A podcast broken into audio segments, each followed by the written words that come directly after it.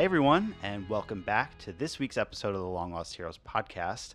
I am one of your co-hosts, Frank, here as always with my good buddy AJ. How's it going? Hello out there. And we have another special guest, one of our great friends back from high school and way earlier, uh, Robbie Kavoris. How you doing? Hey, I'm doing well. How are both of you? I'm doing great, we are man. great. it's Um, awesome to have you on. Um, you know, it it's weird right now. Like we haven't seen you in a long time, but it's great to see you. And uh, you know, obviously you moved away for a long time, and you're back, and it, everything fell apart. So I got back like, just in time to live in New York. yeah, great move. How, how has that been, man? Um, h- how have you been doing? oh, you know, holding up all right. I'm, uh, all things considered, I, I'm in a good place. I, uh, you know, I have a place to live. I have a job currently, um, working from home. It's been interesting uh, with Mary, my partner. We're both working from home uh, in this little studio apartment, but actually, you know, it's it's gone pretty well. That that's awesome, man. Uh, it is definitely uh, it's it's kind of interesting um, to be. We've all been quarantining together with our wives. Yep. uh, it, it it has been a growing experience, um, you know, and I I don't know, it's awesome. Uh, you know, it's been a lot. Anything you want to add to that, Frank? Yeah, I, I, I can't imagine a, a studio. Like, I- I'm very grateful that we have this other room here that, like, we can break off and do, like, conference calls in here or just, like, chug away on some work or whatever, because it would definitely be challenging. But obviously, you guys are making it work.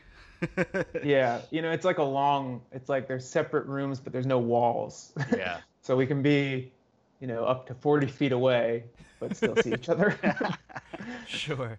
Awesome.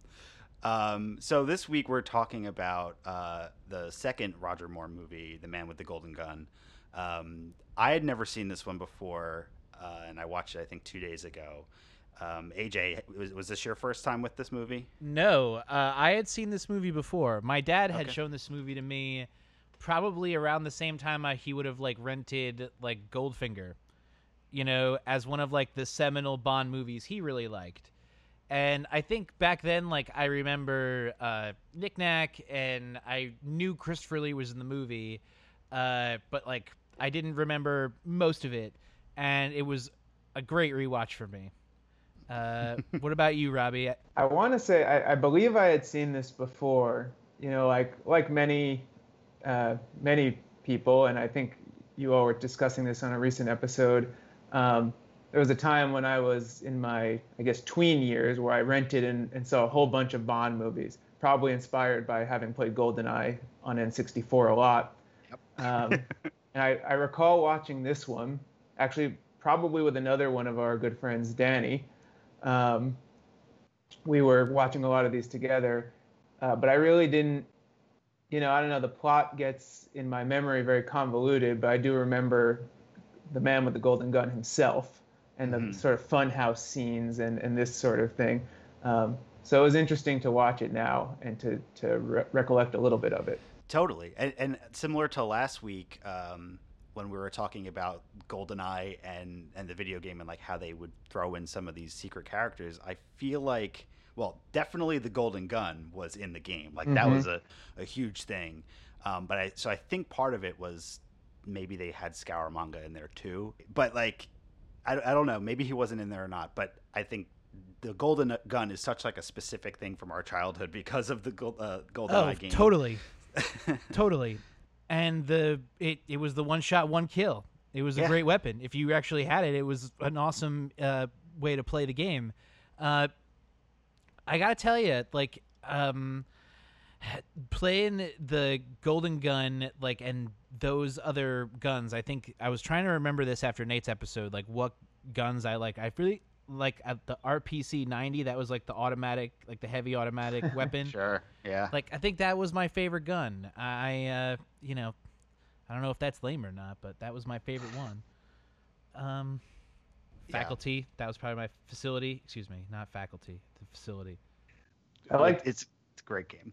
I liked Temple. I think that was a level where you could kind of barricade yourself in the middle of a big, I guess, temple with proximity mines. Yep. Uh, and, I, and I used to like doing that.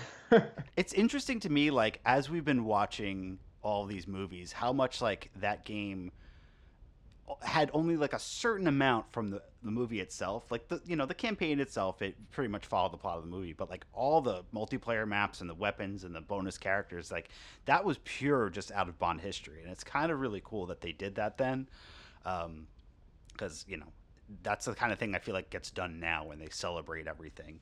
Um, but yeah, so this movie to me, I had no um, no no memory of or no experience with before. I really liked it. Uh, I think you know compared to the last one, Live and Let Die, like I definitely liked it better. And um, but there are still things that make this really feel like a movie from the 70s and like oh man i can't believe they said that or i can't believe they did that um, but do you guys like feel like this movie holds up i felt like um, yeah it, it i enjoyed watching it and you know it was obviously like all of these movies, uh, a product of its time in a lot of ways. Um, but at the same time, yeah, it didn't it didn't stop me from enjoying it. In fact, sort of trying to parse, uh, you know, I, I, like in a movie like this watching how the real world kind of seeped into the movie, right? You know, with some of the political conflicts and the and the geopolitics that are always present to some degree in Bond films. Um, this this made it more enjoyable for me to try to kind of think about it in those terms. Yeah, they directly reference the energy crisis and and the sinking of the Queen Elizabeth is like huge, like actual not even a plot point, but it's a it's a presence there. You see it, and they are on it a lot. It's like yeah, wow, it's a setting. yeah, it's a setting, and I think it's crazy because a lot of these movies they just, especially in the '70s, were churning them out so quickly. Um, it's like they they're probably making the next one before they even released it. Like this movie at the end, the title uh, at the end of credits, it's like Bond will be back in The Spy Who Loved Me. So it's like they already know what's happening next. Yeah, at that point when they're doing them, it's so it's both. So this is the last Saltzman Broccoli joint. After this, Saltzman will depart the franchise, and it will just be Cubby Broccoli producing the movies and picking the directors. Um, uh, mostly because it was really hard to do. you know, they had some major disagreements. You know, Cubby was more of the easygoing guy, Saltzman was more of the yelly guy. You know, you see what happened. So, um, when they're making this movie and they're when they're finishing uh, Live and Let Die and about to make this movie, like, I think it's a, a cool time for Roger Moore because he really is doing these so quickly back to back in the way that they were doing them with Connery back in the day that it like they were beginning to pick, beginning to pick up speed. And I really liked how mo- I really like most of his portrayal of Bond throughout this movie. And I feel like he's really coming into his own here. Uh, and you know it, it's also this is one of a Guy Hamilton. Guy Hamilton directed this movie. He, this is his last time doing it. He directed some of the earlier Bond films, uh, Goldfinger being his first one.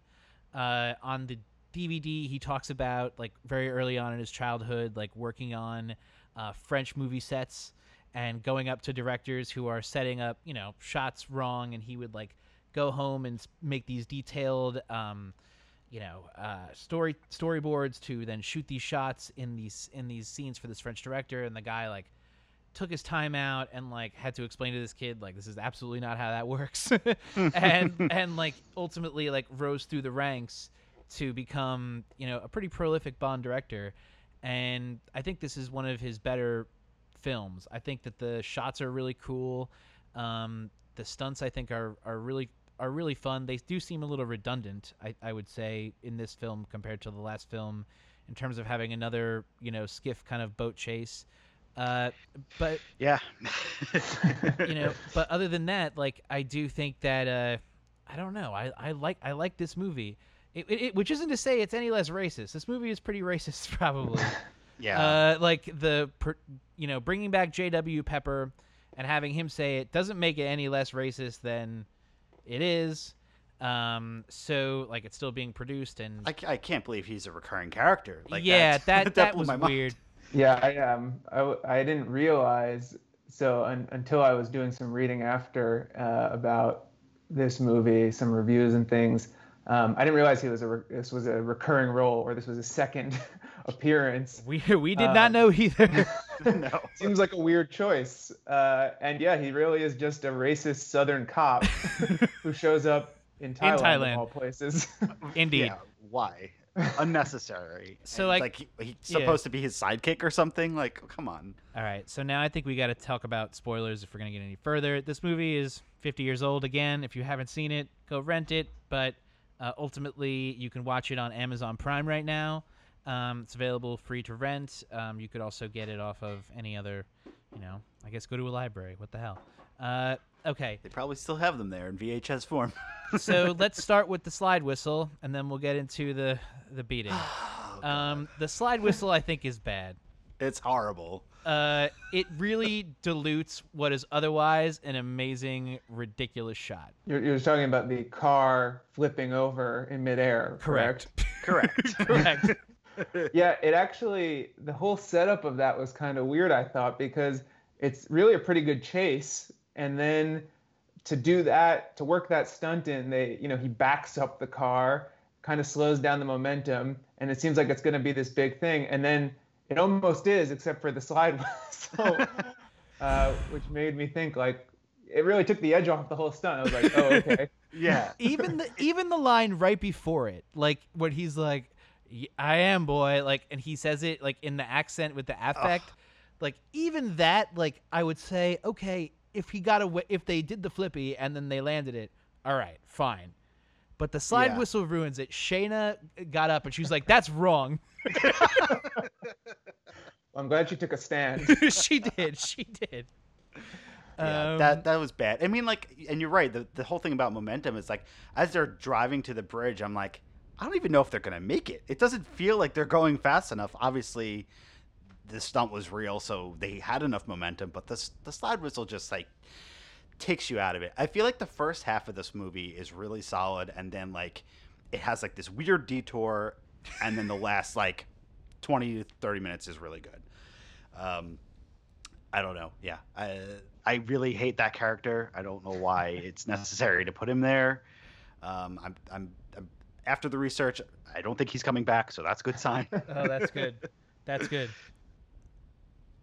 Um, so, but yeah, so so basically, I guess we should talk about the plot of this movie. Like, yes. Um, who wants to take take a crack at it? AJ, do you want to do it? Robbie, do you want to take a crack at the plot in as few words as possible? I, think you, one of you, ought to do it. You, are right. practicing this, and you know, to you yeah. Could, you could do the same one with every movie and every Bond movie in a way, but you're having to differentiate them since you're watching all of them.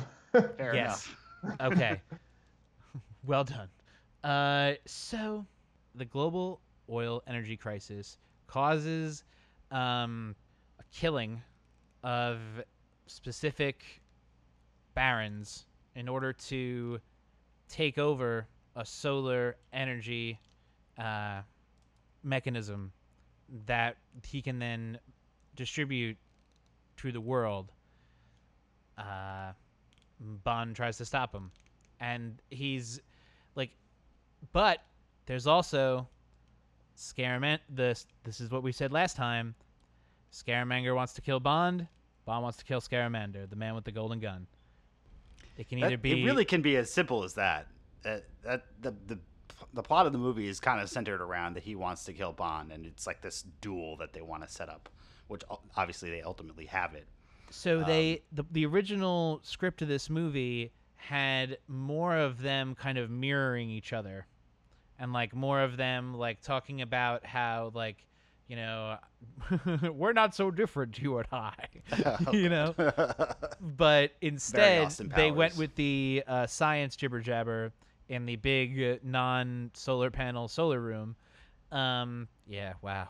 Uh and then okay so yeah that's my crack at it but i loved scaramanga. I loved monsieur scaramanga. I loved him.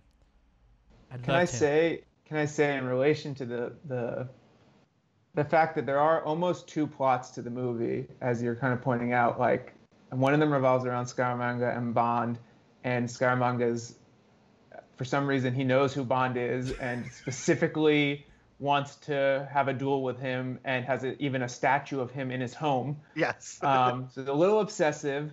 Uh, it, it wasn't even totally clear to me. Like it seemed almost like pure happenstance that then Bond was also involved in this Solex adapter, whatever it was called, the the Solex. solar power piece of equipment that he was seeking. right. and Scaramanga was also involved in that. It's like there was this big personal feud, and then they had to tie it in for some reason to this more geopolitical struggle over the energy crisis. Uh, so it was a weird thing in a way. And I will say, I thought the Scaramanga Bond sort of, you know, are they is one the, the double of the other was a more interesting part of the plot. It totally. Even though I also like the geopolitics. Right. Well, the thing is, like, they almost kind of brush the geopolitics stuff under the rug. Like, in the beginning of the movie, it's like, you're on this assignment and we're taking you off because there's a hit out on you. And it's like, okay, so this whole big thing that's happening, they're just not going to talk about. Obviously, comes back later.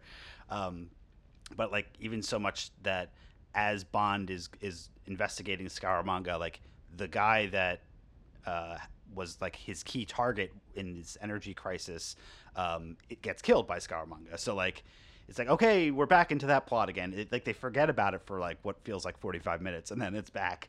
Um, and then like the other weird thing is that the Bond girl, uh, Miss Anders, An- Andrea Anders, I, th- I think her name is Indeed. um, she um, she's like involved on both sides of this duel, right? Like she she basically wants actually, she hi- actually kind of sets up the whole thing. So maybe She I have to try does. again. Hold on, because I left her out. That was wrong.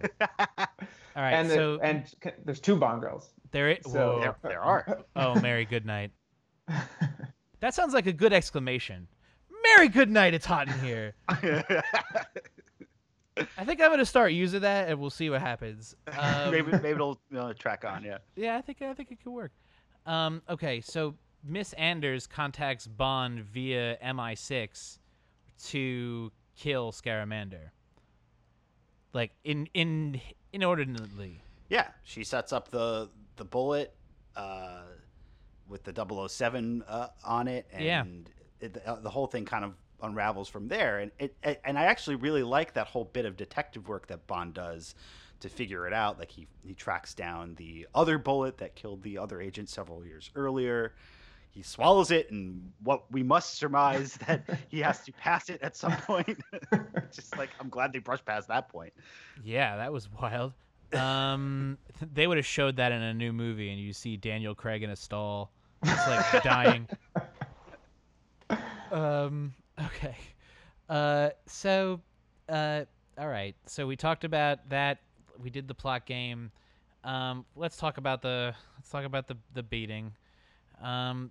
He he beats this woman, Miss Anders. Uh. It's bad.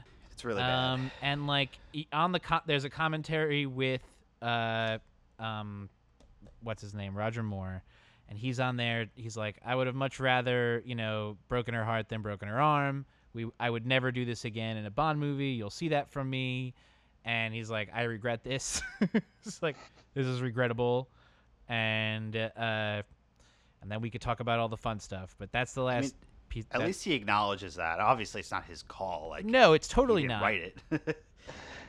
it's a it was part of a pattern I thought in this movie. I mean, you know, not having seen or having seen only ha- you know ultimately a handful of these movies, even though I feel like it's a lot.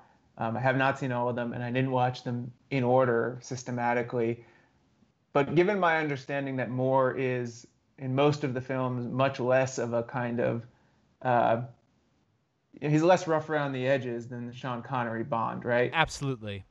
except for in in this i thought there were a number of moments where he has this kind of sadistic streak or at least a willingness to use violence so that is obviously a big one there's also you know he threatens the the guy who makes the golden bullets who actually seems to admire who has also heard of bond and admires Yeah. him yeah. and he really just start shooting at him right away He's like, oh yeah, I'm gonna shoot you in the groin. Oh yeah, it does need to be uh, an inch higher or whatever. It's like, okay.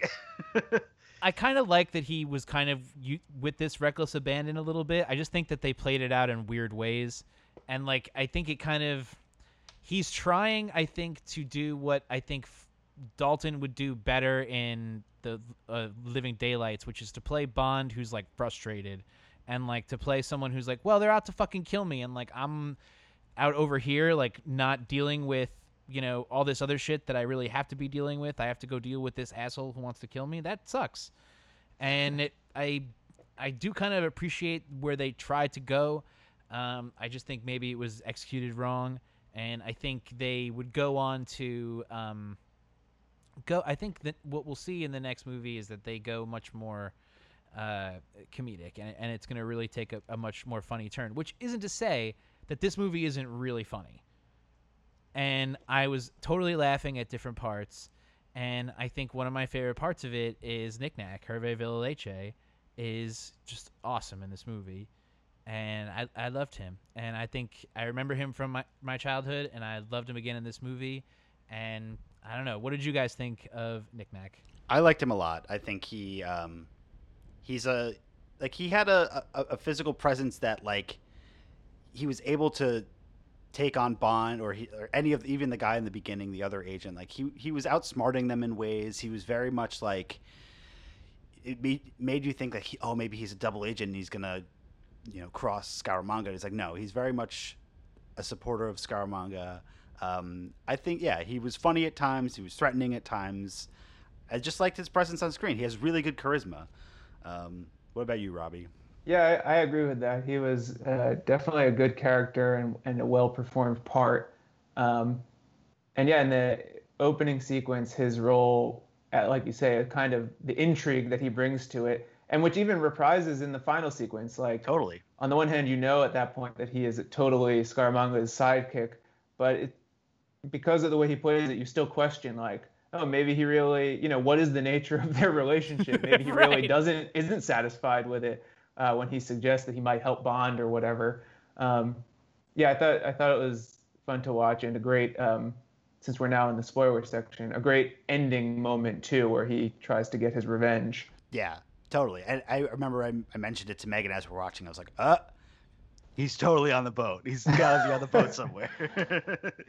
um, yeah, and their fight was cool. I don't love that they that he put him in a box. I think that's kind of like pretty degrading. Uh, but you know, for him to not kill him and throw him over the edge, like I, that was good. Like he was basically you know tied up in the brig, not in the brig, but like in the mass of the of the boat. So that's good. Um, it really did get me. I thought you know, based on the implication in those last few lines, when uh, Goodnight's like Bond, you didn't. And he said, "Oh yes, I did," or whatever. Uh, and the and implication is that he yeah. threw him over. yeah. I was like, wow, that's they went to a really even darker place than I thought.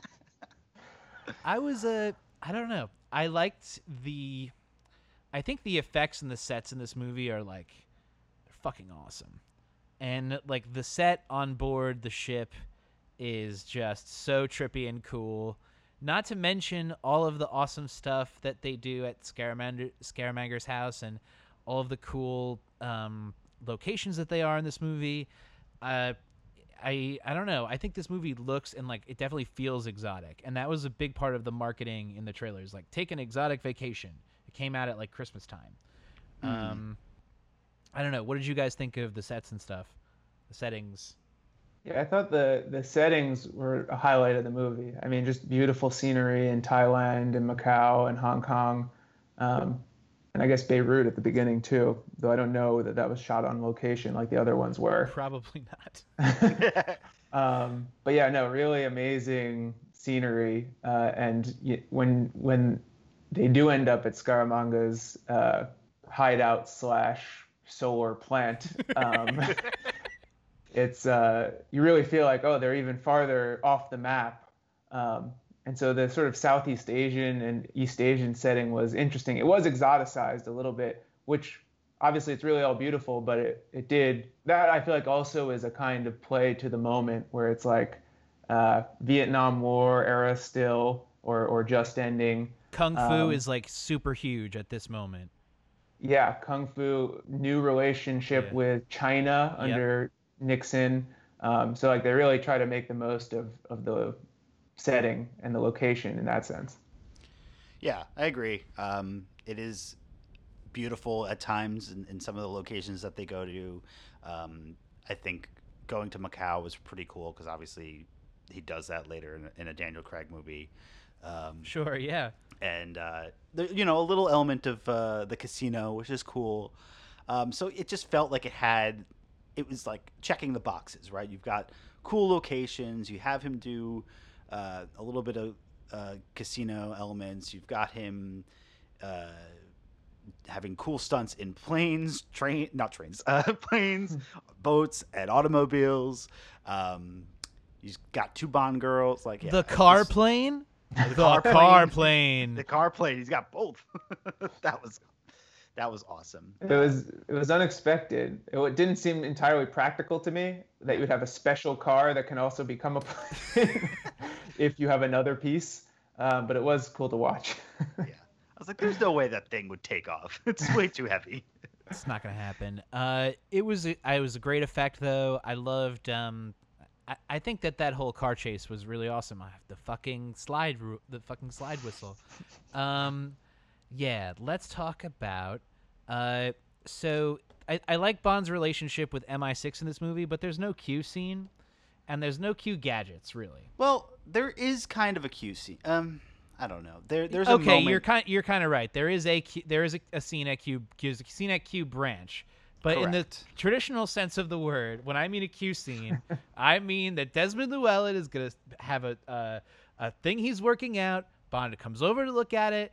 It malfunctions. Bond makes a joke. He then gets the weapons he's gonna use in the movie. They make another joke, and then we go on with the rest of the film. fair. That's a Yeah, Q it's- scene. It's a it's a little taste of it, but it's not quite enough.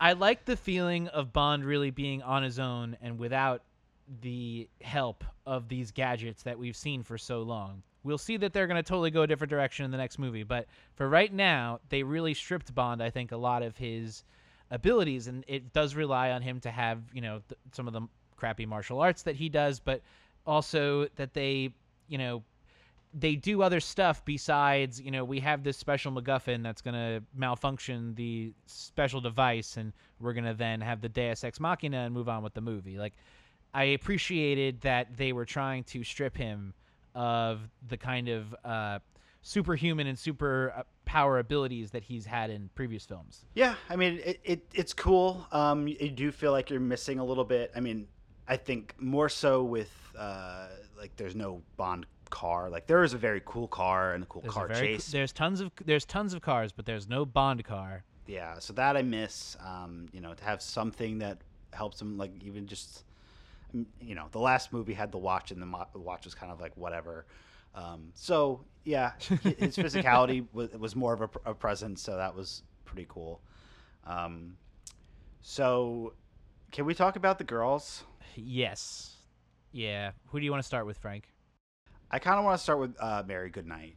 Um, Damn it, very good. So, like, to me, she's introduced. You feel like she's just going to be there for a moment and then gone for the rest of the movie. Not the case. Not the case at all. Like, she actually comes back and is throughout the rest of the movie, and the other uh, Anders dies like halfway through the movie. I was that was not what I expected. What I didn't appreciate, well, the few things is like he's about to have sex with her after this exchange where she's like, "No, I'm not going to fall for that." So like, what's that all about? Then he locks her in a closet and has sex with the other woman. Really, really bad stuff.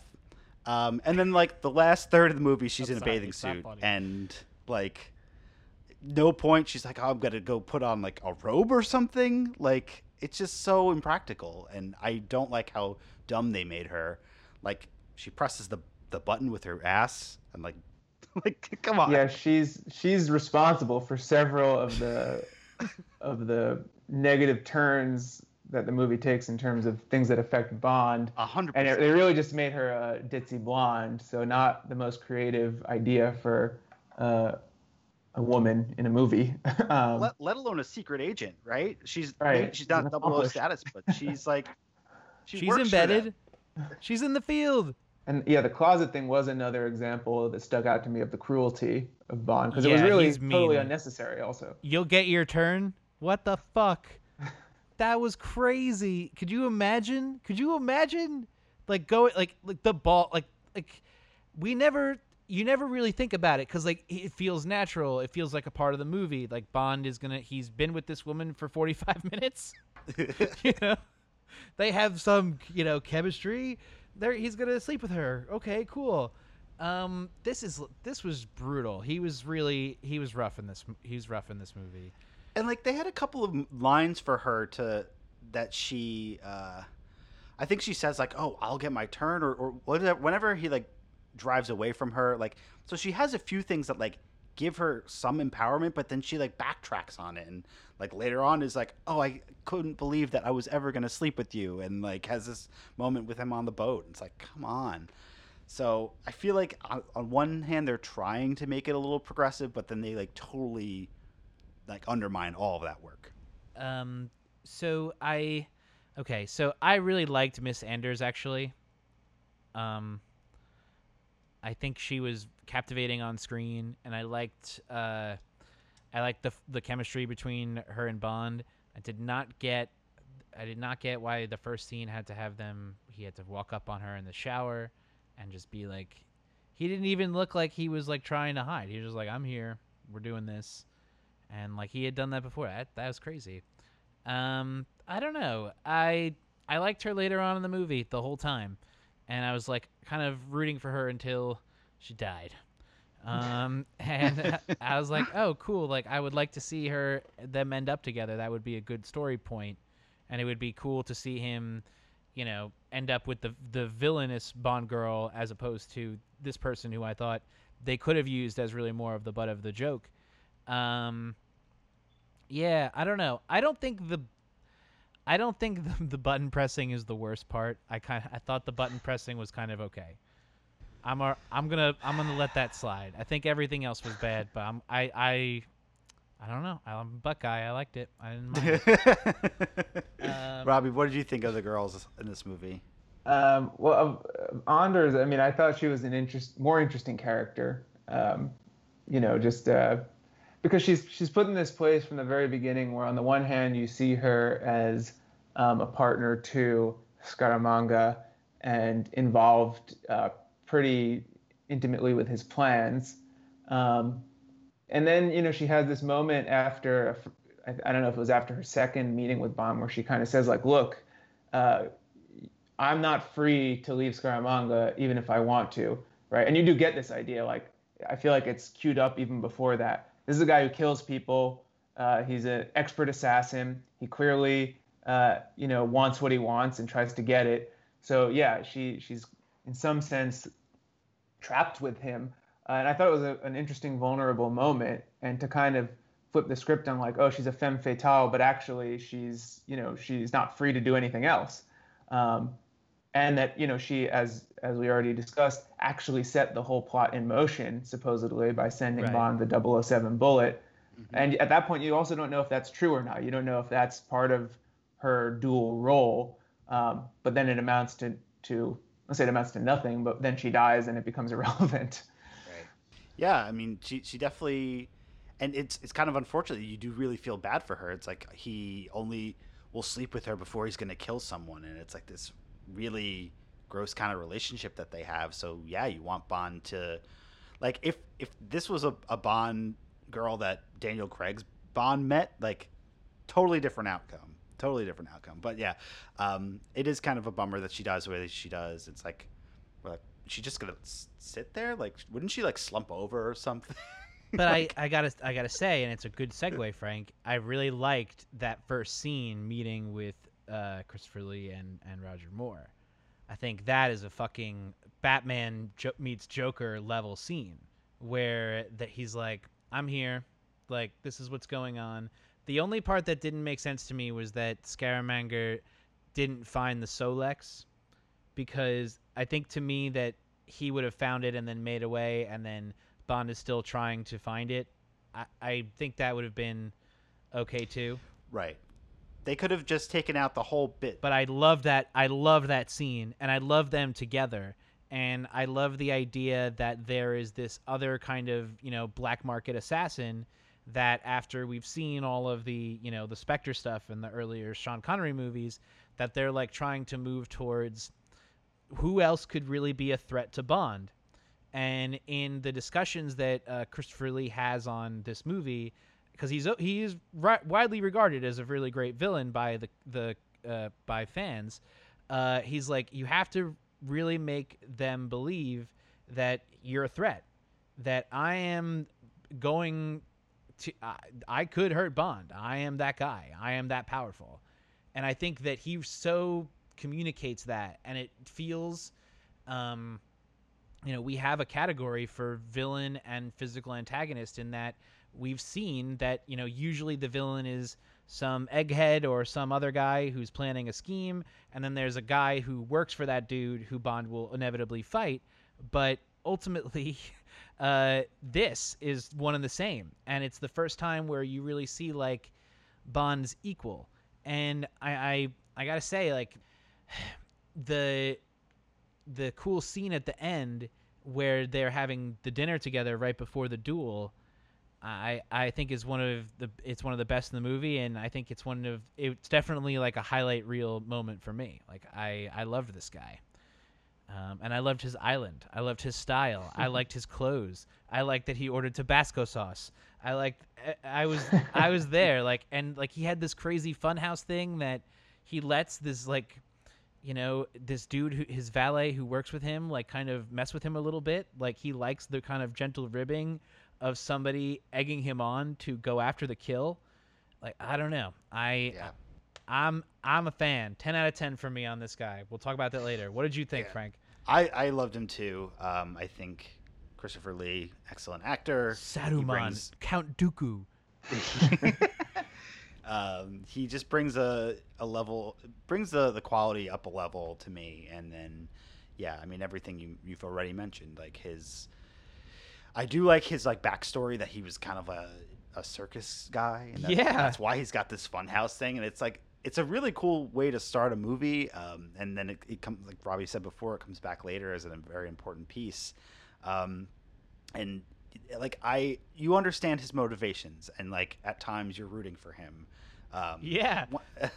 like once you get to the like, like energy plot thing of it all, it's like okay, sure. It's like fire the laser, right? Like, like that's a little much, but um, I didn't even think about that. And like his whole like secret volcano lair kind of thing, whatever. Yeah. But um, and like his one random guy that like happens to work on the machine. It's like, why is there only one guy? you need more henchmen, dude. uh, but no, I liked him a lot. I think I do kind of wish that they had more of like a duel, like the the fact that it, like he sets it up and then Bond turns around and he's gone is really interesting. But I would have liked to see like who would have really won out there, you know. Yeah, I, I th- that was an interesting moment, and I thought, you know, I agree with both of you. I think he's a great villain, uh, well acted, sort of. I mean, just a weird guy. Like that's a good idea for a Bond villain. Yeah, like, he's he's not wacky. a, not a. I mean, you know, he's not dissimilar from some other. Like Goldfinger is also a weird guy, but um, still, you know, that one of his main attributes is that he has a third nipple. Like just starting off with that. oh my god. we didn't even mention it yet. Um, so like Chandler he's, Bing. He's kind of bizarre. You have this funhouse scene in the beginning, and it's like you start off kind of in his own psyche, right? Because it's yeah. got these things from his past, like you mentioned, his sort of carny background or whatever, his circus background. Um, he lets, as you say, Nick Nack mess with him and, and toy with this weird fun house and, and play with it. Um, he's got his obsession in there. He's got Bond, and uh, yeah. But the one thing I, I don't agree with that you just said, Frank, is, or the one thing that wasn't as clear to me was, what are his motivations? And what I mean is, on the one hand, he's obsessed with Bond and wants to just, you know, be in a fight with someone that he thinks is the only person that could really challenge him because he's such a great assassin. Um, but on the other hand, he doesn't go for a straight duel he he still has to play out his fantasy of fighting Bond within his own psychic world of circus things, gangsters, cowboys. Um, so that struck me as kind of weird. And uh, in addition, one thing I liked that was made his motivation all the more confusing was that like he kills his boss to take over the solar energy project. Uh, but seemingly has no interest in it.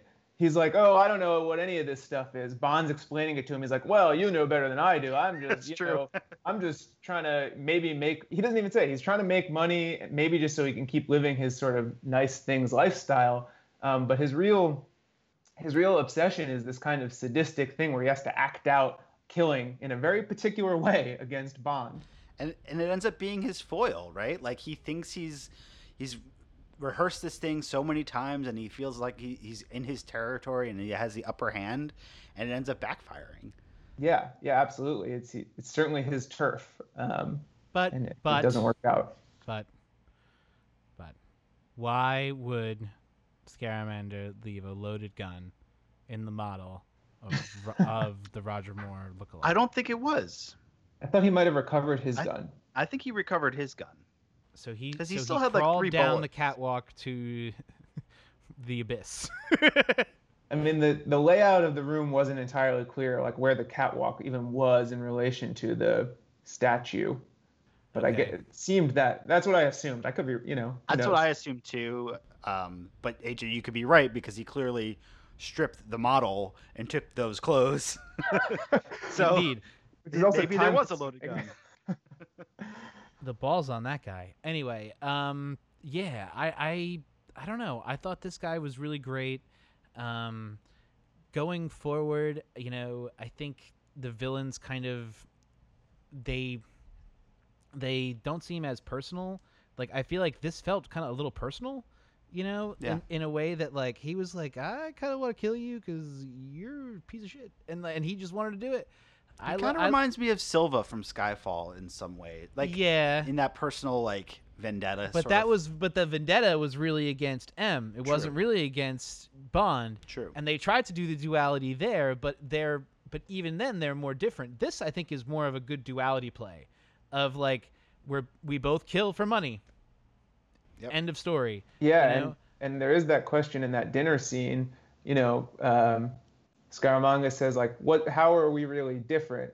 And I don't think the movie goes in the direction of definitively answering that question or definitively showing that they're not different. But it, you know, it's sort of like, what is the impulse? Bond sort of serves his country ostensibly. Uh, he's got somewhat benevolent motives, it would seem. But underneath that, you can ask about both these characters. Is it that they just like this sort of chase and kill? Is that what really drives them? Mm. That may be the underlying thing of the whole movie, Rob, because like that's Bond's MO. like he's down, you know, and it's you know, it's not really that he you know, he out he outmaneuvers him because, you know, Scaramanga is pr- prideful, you know, he's not suspecting the unexpected and that, you know, he did leave this big lifelike mannequin of Roger Moore in his funhouse. Um, I love that it's like specifically Roger Moore too. I think it would have been. oh, that's li- cool. Yeah. It would have been weird if it was like, oh, it looks like Sean Connery here. or imagine it's Lazenby. yeah. uh, yeah. Uh, I like the uh, the ending of this movie. I think is um, I like the double ending because you want to see uh, obviously Nick Nack return and and you know have the have the final you know come up comeuppance. I think today it would play out much differently. I think the suitcase is a little fucked up, but okay. Um, it's in the movie. Uh, and then I like the boat at the end. And then I don't know. To me, this movie felt a lot like Tomorrow Never Dies did. We were mentioning that a little bit earlier. Yeah. Um, I love Tomorrow Never Dies. Um, uh, Rob, final thoughts before we go into ratings, man. Um, well, I guess one thought, you know, just thinking more about the question of what drives Bond a little bit, and again, how it relates to this other plot where there's this geopolitical rivalry. Um, I, I was, I'm curious to, to sort of look into this more and just think about like, you know, what role does the fact that this is Britain, you know, he's an agent of Britain in a sort of Cold World moment where Britain is aligned with U- the U.S. He's aligned with the racist Southern sheriff for a moment, um, and the fact that it's all about the energy crisis, which you know is like okay, uh, developed countries in that moment needed to, or were at the for the first time in the 20th century, were at the mercy of these less developed countries because they had access to something they didn't have. Um, and I feel like there's almost a uh, questioning not just of the motives of Bond, you know, is he really about to kill, but kind of of the motives of like British imperialism or, uh, you know, powerful actors at the level of geopolitics in general. What is it that drives them? Um, is it that they're hungry for power, or are they just trying to achieve the goal of, you know, rash- the reasonable goal of wanting to have access to energy? Um, I don't mean to take us too off course, but this was something No, that really, at the end of the movie, I was thinking a lot about, like what I was wondering where you were gonna come off of it. Like I, I, I kind of was. I was really waiting. I was like, "Where's Robbie's take gonna be? He'll have a thesis. He'll be somewhere in there." But I, it's like I just gotta wait, and you, and you got it so good. So yes, absolutely, this is about a little bit about British colonialism and British imperialism for sure, because this is post. You know, think about the the average person going to see this movie in the 70s like you know at that point you know it's it's their lives have changed so much. I bet most of those people had probably have memories of world war ii maybe they don't. And that's kind of it. They don't remember kind of how britain set up the whole world as we know it. And you kind of see as you know especially in the hong kong uh, Mhm. stuff you know for sure. that is very present here. And we're in a different kind of world. And you know that britain is kind of losing uh well i don't know if they make that case so well but britain we know that britain is losing power and it's playing out here in kind of a way where um i think they're trying to like reassert a little bit especially by doing the set reaboard the ship what do you think frank yeah, I mean, you, you do feel that presence, like like okay, the, there's this mysterious uh, sinking of the of the ship there, and the fact that it's got a presence there. I feel like in itself is like this, like I ironic, like very interesting symbol, right? It's like the sinking ship of of Britain outside of Hong Kong. It's like the thing to come. I do love that set. That set is awesome. The way that they have everything kind of shifted. oh Yeah. completely agreed tilted But it- ship interior. yeah. But isn't it them saying like, "Still, we have this. we built this crazy facility inside of this." Right. yeah, and they even say they're like, you know, here we've got the People's Republic of China on the one side and the U.S. on the other, and we're kind of here we are. Uh, Yeah, and I, I it's interesting that um, they don't come back to the uh, the sidekick character while they were in. Um, I- this is when they're in in Bangkok, In I think, when they're in, when they're in Thailand. Um, uh, they cut away from him when after they get out of Hong Kong, and I thought it would have been like cool to like really play with it and really get into it and it just felt like he could have come along for the ride and helped bond at the end um yeah it was interesting um that they had him for the middle bit and then you have the girls in uh fighting the bad guys oh yeah, his nieces. the Nieces. nieces Yeah. um the, the karate stuff is cool. Um, it's interesting that like you show they have like a few like matches right before Bond is involved, and then like Bond's involved, and he's like totally not about the honor. He just like kicks the guy in the face. Like, okay. Um, but yeah, it sets up like like you mentioned like an era of kung fu where like people were really interested in all that fighting, and I think it's Bruce cool that Lee. yeah, th- I think it's cool that the the nieces had a role to play, and that it wasn't just like, oh, we got to drive them to their you know t- tennis lessons or whatever they're going to. Yeah, they were Uh, pumped. They were pumped to be in that fight too. yeah. um, so before we get to ratings, there's one other little thing, and I guess we can maybe talk about it later too. But like the physical golden gun itself, we haven't talked about it. Oh Like, yeah. It Ooh. so in addition to looking very cool it's like a little like you have to put it together you got to take all three pieces and it i think that's a really cool way for a villain to have this like subtle thing in his pocket all, at all times that he just like he puts it together he's got his magic bullets and like um, i think it's a cool effect that the way they handle it um, what did you guys think about the golden gun I'm so glad you brought it up, but I want Rob to answer. Um, yeah, no, I, I agree. I thought it was cool, uh, especially because, as you were mentioning before, there was no sort of Bond gadgets. Um, it really revolved in terms of gadgetry, and obviously, you know, it's the titular gun. Um, yeah. it, that of this one very special kind of thing. Uh, and it wasn't clear to me at first that actually it was something that he would construct out of these three pieces until somewhere in the middle of the movie where you see him doing it casually, right? And you see that all the pieces are gold, and you know he fires this golden gun, um, and it cues up his his killing of his boss at that point. Um, and yeah, I mean, it, it, was it's cool looking device, and uh, I mean, I guess it's helpful to have a gun you can hide like that. You would think that considering he can seems to have um, unlimited power to orchestrate his shots and everything, that it wouldn't be a big deal to hide a gun. Um, but you know, he has it on him at all times, and uh, he's got these sort of classy gadgets even when they're not a gun, like a nice pen. Mm-hmm. I like that it was custom to him. I like that it was unique to his character. I like that at the end when he's um, uh, when Bond arrives and uh, Nick Nack comes out with the Bollinger and uh, we see off screen um, that he shoots the he shoots the the cap out of the champagne the cork out of the champagne bottle and he comes over and he has this beautiful Colt 45 and he's like ah, that's a toy. Like you know like I do my killing with this one specific thing that I made for me. Now having said that because only he can have it and like only he can have the ammunition and the ammunition is expensive and it's hard to get I don't think it's super practical but it's only because he can kind of do what he does. He's kind of like a Marvel superhero in kind of a way. You know, like he's got like his tragic flaw that like you know, he's super prideful and he thinks he's, you know, on top of everything and can outsmart everybody with and will definitely shoot you. He will absolutely be able to shoot you. But like we see with Bullseye, like doesn't always work out, you know, like that that's not a great it's not a great superpower, you know. Um, I don't know. I I like the golden gun. I like that it looked different than a regular gun. That it wasn't And in the trailers. It's just a regular Walther PPK that they turn on the color to make it look gold. It's not. it's not the golden gun we come to know and love.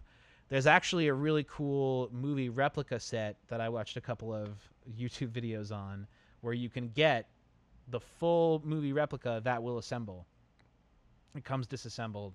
You can assemble it. I will not be buying this, but it's out there. Uh, the, yeah. The cool thing about it, so like I said at the start of this, like I my experience with the Golden Gun uh, comes from GoldenEye, the game, and so like in the game, it's a one shoot kill. Like if you hit the target, they're dead. And so my original conception was that it was about the bullets and that these like golden bullets will kill you as soon as they hit you. But it's really kind of interesting that it's actually more about Scaramanga and that he is such a great shot that if he hits you, you die. So it's it's kind of a cool way that they incorporated that into the game and like um, I, I thought it was more about the actual device itself being so lethal, but it's more about him. And let me say, in the game, when I would have the golden gun, it would never work out for me because I, my strategy was usually to fire a lot and mm-hmm. button mash. So it really wasn't the right tool for, for me personally as a player when I was 10 years old or whatever. But uh, but I knew people that could do it well, and it was very frustrating when they had the golden gun. All right, so I feel like we've covered pretty much everything. Um, we're gonna dive into our ratings now, um, which we will be able to cover a few other things if we've missed them. Um, so, Robbie, just to tell you about how this works, um, we've come up with 10 different categories. Um, AJ and I rate from 1 to 10. Um, eh, that way, everything adds up to 100.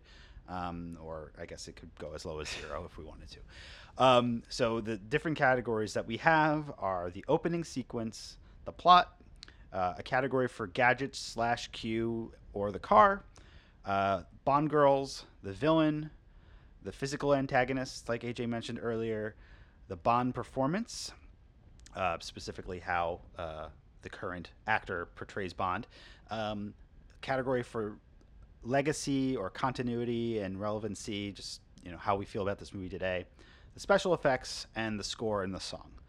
Um, so with that, AJ, would you like to kick it off with the opening sequence? Indubitably. Um, okay, so I gave this one an eight uh, the reason being was I think it was a really effective opening sequence in creating intrigue and mystery around this character and really bringing you f- into the story.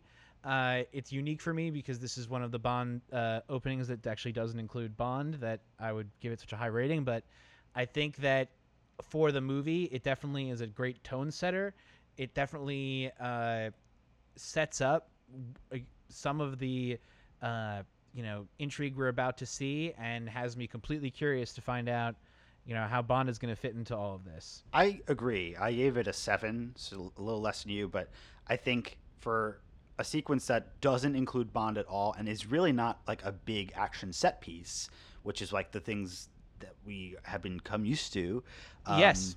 It, it, it's it's more about the intrigue, and I really love that we're following this one agent go through this funhouse, and like I love that it comes back later. Um, so pretty high marks for considering what it actually is. Um, Rob, yeah. Okay, I'll say, I'll say I don't have scores written down for all of these, um, all the categories that you mentioned to me, but uh, I I would give this, I would say a nine. I loved this this weird, uh, like I mentioned before, just this funhouse aspect that is this guy's little mental state encapsulated in a room. Uh, very intriguing to me. Awesome. Um, all right, so moving along to the plot, um, AJ, you gave this very high marks. yeah, I gave this a 10 because I think this is going to be one of my favorite ones. I think that, you know, I like that this is another one of the Bond movies that is either very complicated or very simple. And I think that it, if you were to do this movie today but update kind of the circumstances, I think you could probably do this plot again. In that they have a new solar device and we're trying to, you know, monopolize it to the world and there's an energy crisis. I think that that 100% could play out today. It it holds up. It is uh, it moves with quickness. It doesn't. There isn't a lot of time where we don't know what's going on, and it. I think that it has one of my favorite things: a great exposition. When uh, in the very beginning, uh, you know, M asks uh, James Bond, "Who is Scaramanga?" and he's like, "Ah, the man with the golden gun. He has three nipples." like, you know, you know like i i love those uh expositional moments and i loved how uh i loved how it flowed yeah 10 I gave it a seven. Um, I do appreciate uh, kind of the more straightforwardness of it all, and I liked the the beginning, like detective work, and and us following along with Bond, like you mentioned, the exposition. Um, but I do feel like again there there are moments in this movie where it just like kind of grinds to a halt, and like unfortunately, like a lot of that comes around some of the big action set pieces, but like if they could have trimmed things up and you know made some adjustments here or there, I think it, would have maybe gotten higher marks from me. Um, Robbie, what do you think? Yeah, I would I would have to give it a little bit lower. I would say a six, um, because I enjoyed it in a lot of ways, uh, but I found it a little bit disjointed. And you know, on on the one hand, the plot gets you from uh, interesting scene to interesting scene pretty well, um, but on the other hand, you know, I had to give up thinking about why, you know, what what were the actual connections between the various things that were happening. I just sort of let that go and suspended disbelief. Um, but it, you know, it, it worked. It just uh, it required that for me. Totally. Um, all right, so moving on to gadgets. Um, i'm gonna take this down a peg i, I gave this an 8 um it doesn't have a q car it doesn't have a proper q gadget what it has is really great villain gadgets it also has the car plane um so I I think that they were showing off that the bad guys have power too in this movie, and that w- we are going to strip Bond away from you know his normal uh, Deus Ex Machina kind of gadgets and make him have to fight against the other guys. So I think that maybe the inverse is actually okay with me. So yes, I'm to say an eight. mm, yeah, I, I said seven. Um, yeah, I, I love the the golden gun and kind of all the the bullets and everything attributed to it, um, and kind of like the other MacGuffins throughout the movie. Um, I think that all works. I, li- I like the car and and, and the bo- the boat plane or not the boat plane. I, I thought that was going to be a car boat, but it ended up becoming a car plane, so that's why I said that. um, I do wish Q was like more present. It's interesting that he like had a few scenes, but like more as just like on the side and like helping out, which was cool, but like he didn't really give Bond anything cool to use. Um, what What do you think, Robbie? I would give it an eight as well. I yeah, it is. You know, you might be disappointed with the lack of the Q scene. I thought the Golden Gun was uh, such an interesting object. Uh, in addition, I think to the big laser, which we didn't even really talk about that much. Um, the actual Golden Gun. right. Yeah. Which yeah. he even makes that illusion. Um, this giant solar powered laser uh, that Bond almost also gets killed by, um, which True. is actually a very tense scene for me. I was like, you know, how's he going to get out of this? Um, yeah, it's fun scene. So I, you know, that kind of made up for me the fact that Bond didn't have many things to work with. That's a good point. Um, so we have the Bond girls. Uh, this one, yeah, this movie maybe not as as good as some of the others. Um, I was probably a little more forgiving on it. Um, I gave it a six. Um, I, th- I I really didn't like the way Mary Goodnight was portrayed throughout, like the majority of it. Um, but I did really like Anders. Um, I wish she was kind of in it more. Um, and but yeah, so AJ, what did you what did you give it? So I gave this a four. I think that um, you know, while I did think uh, they were they were both very beautiful, I, I don't know if they were great in the story, and I think that going forward, they're going to course correct for this. Uh, I think this is probably the low point of when we were seeing Bond, you know, not really be so awesome to women. I, I think the the womanizing was st- still going to remain for some time, um, and it'll kind of morph as mores change. Uh, you know, we saw like, for instance, like in Living Daylights, like the, it's only one Bond girl. It comes out in '85. It's in the middle of the AIDS crisis, so like they're trying to move along with different parts of the story. But here, you know, these it almost feels like kind of a response to the feminist movement that these are such like bad characters, like that they're like they're made to seem so crappy. Uh, hmm. I don't know. That you know, like they make her so they make Mary Goodnight so stupid. Yeah. Yeah. You know. I would have to give in the same ballpark a five, um, for a lot of the reasons you both said. Uh, I liked Andrea Anders, but because she was somewhat cut short, it couldn't really make up for the fact that Goodnight was uh, such a weird, contradictory, and ill-treated character. Yeah. yeah. So. I, I feel you. Uh, moving right along, keeping the pace going, guys. The villain uh, is Mr. Monsieur Scamandel. Uh, I love the way Hervé said that. Um, I loved this guy, man. I uh, I think in the looking back, comparing him to the different Bond villains, he's a threat.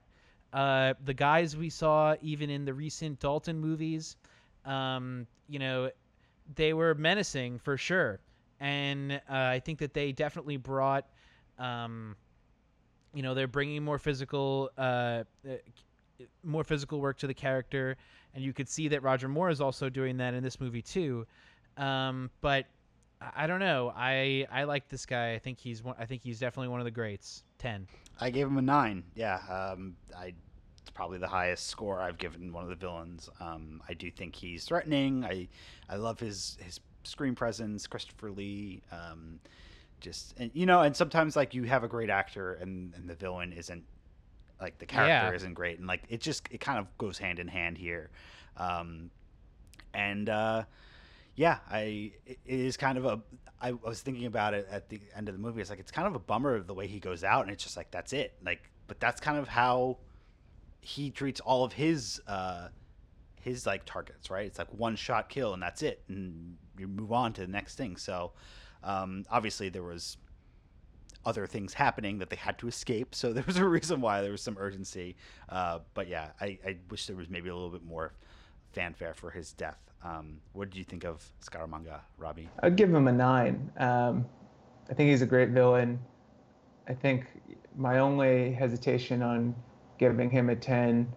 Uh, would be that there, yeah, I think there wasn't a lot of fanfare around his death. Um, and like I mentioned before, I, I, found his relationship to the solar uh, power plot confusing, but uh, I liked, you know, that he was just basically a weird guy who could shoot well, and that this is the villain. um, yeah. You know, that to me is a very in, just interesting idea and how basic it is. um, you know, just give him these bizarre flourishes of personality. Uh, I, I liked that about him a lot. Awesome. Um, so physical antagonist. Um, this is another one where this movie there's not like a very clear separate physical antagonist. I mean, I think you can maybe say he he goes one on one with Nick Nack, but I don't think he's like the henchman guy. Um, I agree. I think the way AJ said it before, like Scaramanga is kind of also the physical antagonist. So I gave this high-ish marks. I gave it an eight. AJ, what did you feel about this? Uh, yeah, I gave I gave this an uh, a ten because I think that so the duel scene I think is like we talked about a little bit. You know, I in today's movie language, I think that that would have just been told so much differently. And like after having watched uh, Hamilton actually this past weekend and uh, thinking about like the actual idea of Bond doing a duel, um, Think it's kind of an interesting idea. You know that he's he's we, he's so far removed from the tropes of like the old west right like his character the way that we've seen him over the movies he's so removed from that but like uh it goes um even deeper to this older era of duels which is why i'm thinking about hamilton because it's like this is an old british thing that british people would do that they would you know they can't agree on some bullshit and they go out and they shoot each other in a field. It seems counterproductive to me, but I think that uh, when you see it in this movie, that uh, I'm like, shit, can he make this out of here? Like, is he gonna get shot? Is a part of this movie that Bond gets shot and then we deal with it? You yeah. know, there's a lot of tension in the fact that he's only starting with six bullets, and he's like five, four, three. It's like shit, he's gonna run out of bullets. Yeah. Um. I, yeah, I like that he was that, that he was threatening that he could. You could definitely believe that, um, uh, that Monsieur Scalmandel could definitely kill Bond. What do you think, Rob? Yeah, it was hard for me to parse, you know, who who is the physical antagonist and who is the villain uh, for the reasons mentioned. Um, but taking Scaramanga and Nick Nack together as sort of duo, um, I would I would give it a nine as well. Uh, I, and Nick Nack really shined in that in his role as like the the director of the funhouse. Um, you know, Yeah. looking through the window, having a laugh at what was happening when people when the when Bond was confused. Um, When they fall down the step, he thinks that's so funny. yeah, yeah, I Um, thought it was a great, and like you said, it was a real threat. It seemed like to Bond, so I appreciated that. Bond performance. Um, Okay, so so all right, I'm gonna go back here and I'm gonna go back a, a a score with you. So I'm gonna say eight. I think that Roger Moore is doing his level best to differentiate himself from Sean Connery in a movie that is forcing him to be a little bit like Sean Connery in a way. A lot of Bond movies we've been finding Rob are like they'll kind of be reactionary to the previous movie.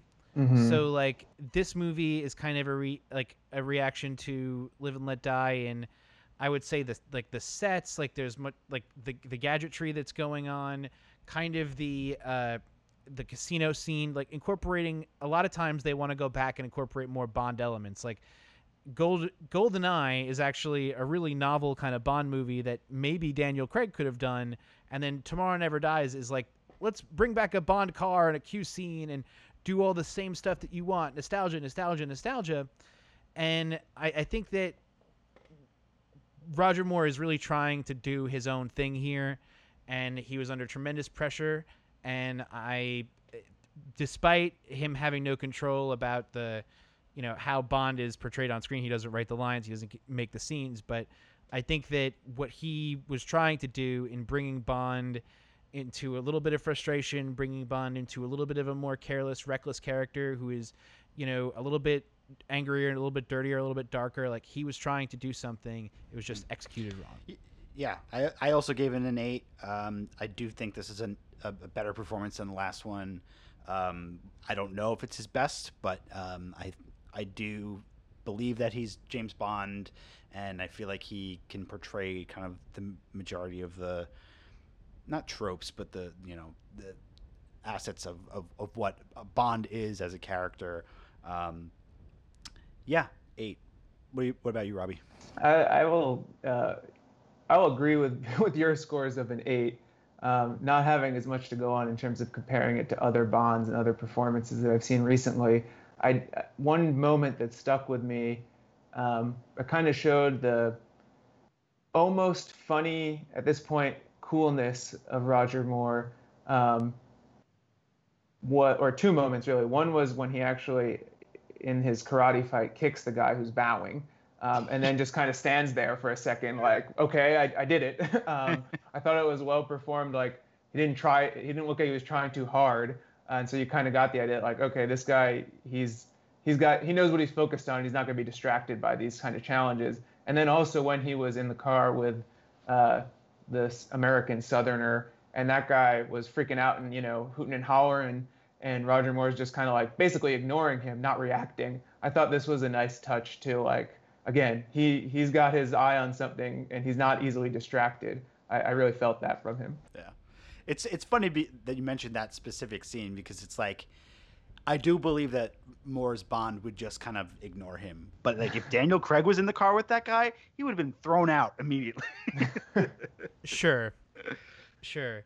Um, moving right along to the legacy, I think this gets a high mark because we all we all know about the Golden Gun. We knew to we need to learn about the Golden Gun be, from the very beginning. So I think that the legacy of this movie is pretty strong. I gave it a nine.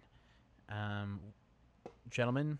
Um, yeah, I, I went a little lower. I went with a seven. Um, I guess for a few reasons. I mean, I think if we're talking continuity, like this does feel like okay, the last movie happened and we're watching him progress. Like Pepper right. is still there. This is clearly the same group of guys. Um, I think the legacy. I, I wish it was like bigger. I don't know for whatever reason. It, it's not one that I feel like I hear talked about all the time. It's like you hear, you know, Goldfinger. You hear um, Moonraker. You hear like uh, some of the other Pierce Brosnan ones, and so like I wish this one was more highly regarded um, because I, I do think it it deserves it. Um, and unfortunately, and like I think the relevancy, like it to the time, is really relevant. Like it has a lot of things that make it feel like it's 1974. Um, so that is good. Um, but I think, uh, yeah, and seven is not bad. Mark, I think. Uh, no, it's it's not bad. Yeah. it's not bad at all. Not bad. Robbie, passing. Yeah, I'll, I would give it a seven as well. Um, I think the the Golden Gun itself is iconic. Uh, Lee is a sort of memorable villain. Uh, the setting and everything was beautiful and interesting, but it, you're right. It doesn't it didn't stick with you as you know like something like Moonraker. It doesn't stick with you even. Doesn't have the same sort of visual memory for me as something like uh, Goldfinger, right? Where there's a lot of very specific things where I'm like, oh, that that stuck with me. That's Bond, you know, that's 007.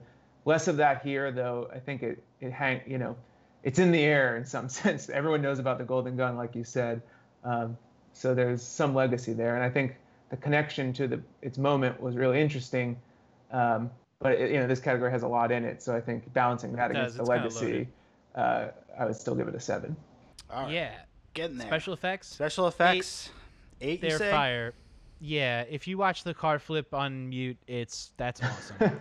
they designed that with the computer, and they, uh, you know, they worked it out. I think that if they had hid the, the the set a little bit better, you wouldn't have seen that it's like a ramp built for the car to go do a flip.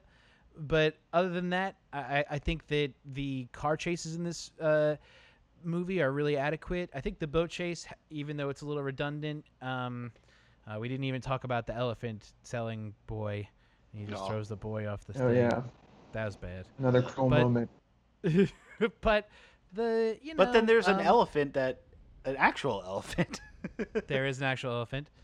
Um, yeah, I, I, think the special effects in this movie are cool. I like the car plane. I like the seaplane. I, I think that they really went all out and they and made a really amazing movie. Guy Hamilton is on record saying like we could have done a lot of this with models. We didn't on purpose because we wanted it to be real, and yeah. it shows. Yeah, it does show. Um, I there, I think to me there was no like really thing that stuck out as bad or anything that stuck out as like amazing. I think again, I just looked like across the board. I've given so many sevens. That's like where this movie sits with me. So it's the seventies. It's a seventies movie. Seven on the special effects. Um, I, I love all the the vehicles. Um, and uh, yeah, I mean even like stuff like the laser looks really cool, and it, it doesn't feel that aged. Um, No, it doesn't feel hooky at all. It feels like the it feels like the shrink ray from Honey I Shrunk the Kids a little bit. but- Yeah, and I guess like the one thing is like the, the set of his like the lab inside was just a little bit like like it felt like an Austin Powers set to me, and I'm just like, what do all these like little buttons and gadgets do? And like no one's like running around trying to do anything. Um, so that yeah, maybe that's why it could have get, gotten a little bit more detail there. See, I I would actually give it an eight because in part I liked that set. I thought even though, I mean, it's a kind of weird thing that it was empty, um, but I took this as a sort of subtle reference to the sort of broader thing that was going on at the time, which was automation in factory work. Um, and yeah, so you get this one guy, right, almost humorously running this giant facility, um, and you have these big cooling tanks uh, I don't know. It, it, did seem a little Austin Powersy now that you say it, but you know, that makes sense given what Austin Powers is. Yep. Uh, and it and it worked for me uh, with the laser, with the car stunts, um, and even the car plane, which I thought was a little silly as an idea. It was very well executed. I was like, oh, you know, that's a it's an interesting thing to watch fly around. Yeah, and uh, just like one other quick thing, like the the boat chase here in comparison to the last one uh, from the last movie, like it's it's tamer. It's not as over the top. I think like we the one thing we were complaining about last episode was like there was like no music during that scene. I feel like it's on purpose though. Like they're like we want everyone to feel and hear the engines go when when like the boats and the planes are going and like you don't need to hear the music and like maybe here- it's a different experience in a theater. maybe then on TV like you're just watching you're like all right when's this gonna end Uh, you know, I, I I don't know. Okay, and you're so perfectly. Wait, Robbie, your rating of that one was eight. Okay. Eight, yeah. Okay. And then, all right. So our last category here is the score and the song. This is the category I try the hardest not to talk about in the regular episode because it's so redundant to talk about it now. Uh, yeah, let's talk about it. Let's talk about it. I hate this one. uh, I hate this song. I think the melody is really uh, pretty, but I hate the song, and I love the score. I'm glad that John Barry is back. Um, I don't know. I'm not a fan of this one. What do you think, Frank? um I so I like it actually um I feel like it it's hummable like it, it remind I feel like it's integrated in pretty well um I yeah I, I like that they use uh this the the specific movie uh, song and also like a good amount of the James Bond theme to differentiate and I think it it kind of works throughout and then you've got like interesting um, I think there's a cool interpolation of like the Bond theme when they get to Macau uh, either Macau or Hong Kong that like uses kind of the instruments of that that region which was kind of cool. Um, so I gave it a seven. What did you give it I dropped it to a six. okay because I just because I think I I didn't love this. I don't love the sexual connotations in the song. Uh, I you know I didn't love uh, the way it's performed. I think it's sung very weird. We don't know this person. It was one of those people that they picked who was popular at the time, who didn't become super ridiculously popular. Um, like think about it now. Like in ten years, will people know who Sam Smith is? I don't know. You know, probably So, probably, but you know, I, I think it's uh, it's interesting. What did you think, Rob? Yeah, I thought I would give it a, a six overall. I thought the song was enjoyable enough to listen to, but I could not remember it if I tried. So it didn't really make an impression on me. I remember it being somewhat psychedelic, which seems right for its kind of moment and for coming off this funhouse cold open. Um, but it, yeah, it didn't it didn't make a strong impression. Uh, and the score, I thought, you know, it, it worked frequently. I thought there was never a time where I thought it was especially strange or missing or anything. Um, but I almost think that using the Bond theme with the um, East Asian instrumentation was too obvious given the setting of the whole movie, and they relied on it a lot. I felt, you know, they it, it's clear in some of the settings, like you mentioned, Frank, when they first have those opening shots. Um, but I felt like they came back to it a few times, and uh, you know, yeah, it, it, it wasn't, it didn't add much to me to do that, even though it, it did fit with its location. Um, so I would give it a six. Awesome. All right, Um, let's tally them up. tallying them up. Okay, so if you're keeping track at home, I'm giving this score. I'm giving the man with the golden gun an 81.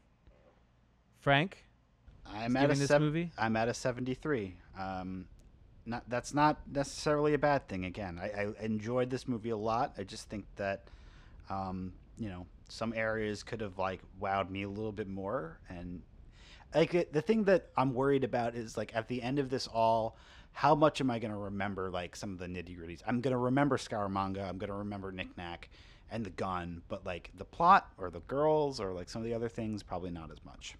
Robbie gave this a 75, right in the middle. Thank, thank you for Wow. keeping track because I, I was like, I'll have to listen to the episode and see what I. Oh no no no! I felt bad we didn't count Nate's last week, so I wanted to make sure I counted this week. Um, yeah. So I don't know. I'm listen. I think that these movies, like, it's been fun to watch them uh, in the weird hokey order that we've been going in, Rob. Like, because we we haven't been going in a way that like is just the linear, you know. Um, you know, start at Connery and at Craig. Like we went, we did the Brosnan movies, then we did the Craig movies, then we did Dalton and Lazenby, and like I'm excited now to be like in the thick of Roger Moore, and I feel like I'm appreciating his legacy, and uh, I don't know, I I also like that he doesn't take it so so seriously, and that he wanted to be a part of the franchise going forward, like his uh on the commentary when he starts it he's like this is definitely not so much a commentary as as much like what I remember because I made a ton of these movies super quick and I don't remember so much about the individual ones. But if something pops up here that I remember that I like, I'll tell you about it. And I think that that is a, a cool way to be a part of it, you know, uh, with him. And sad to have, have lost him a couple of years ago, but I don't know. I, I'm in. Okay. Uh, anybody else? Final thoughts? Go for it. We're gonna end this puppy. Yeah, no, I think uh, similar. I, I Roger Moore is the the era that I have seen the least of, so like I'm really glad to be a part of it. But I had this realization that's like, okay, watching this movie, we just marked like the halfway point of all Bond movies.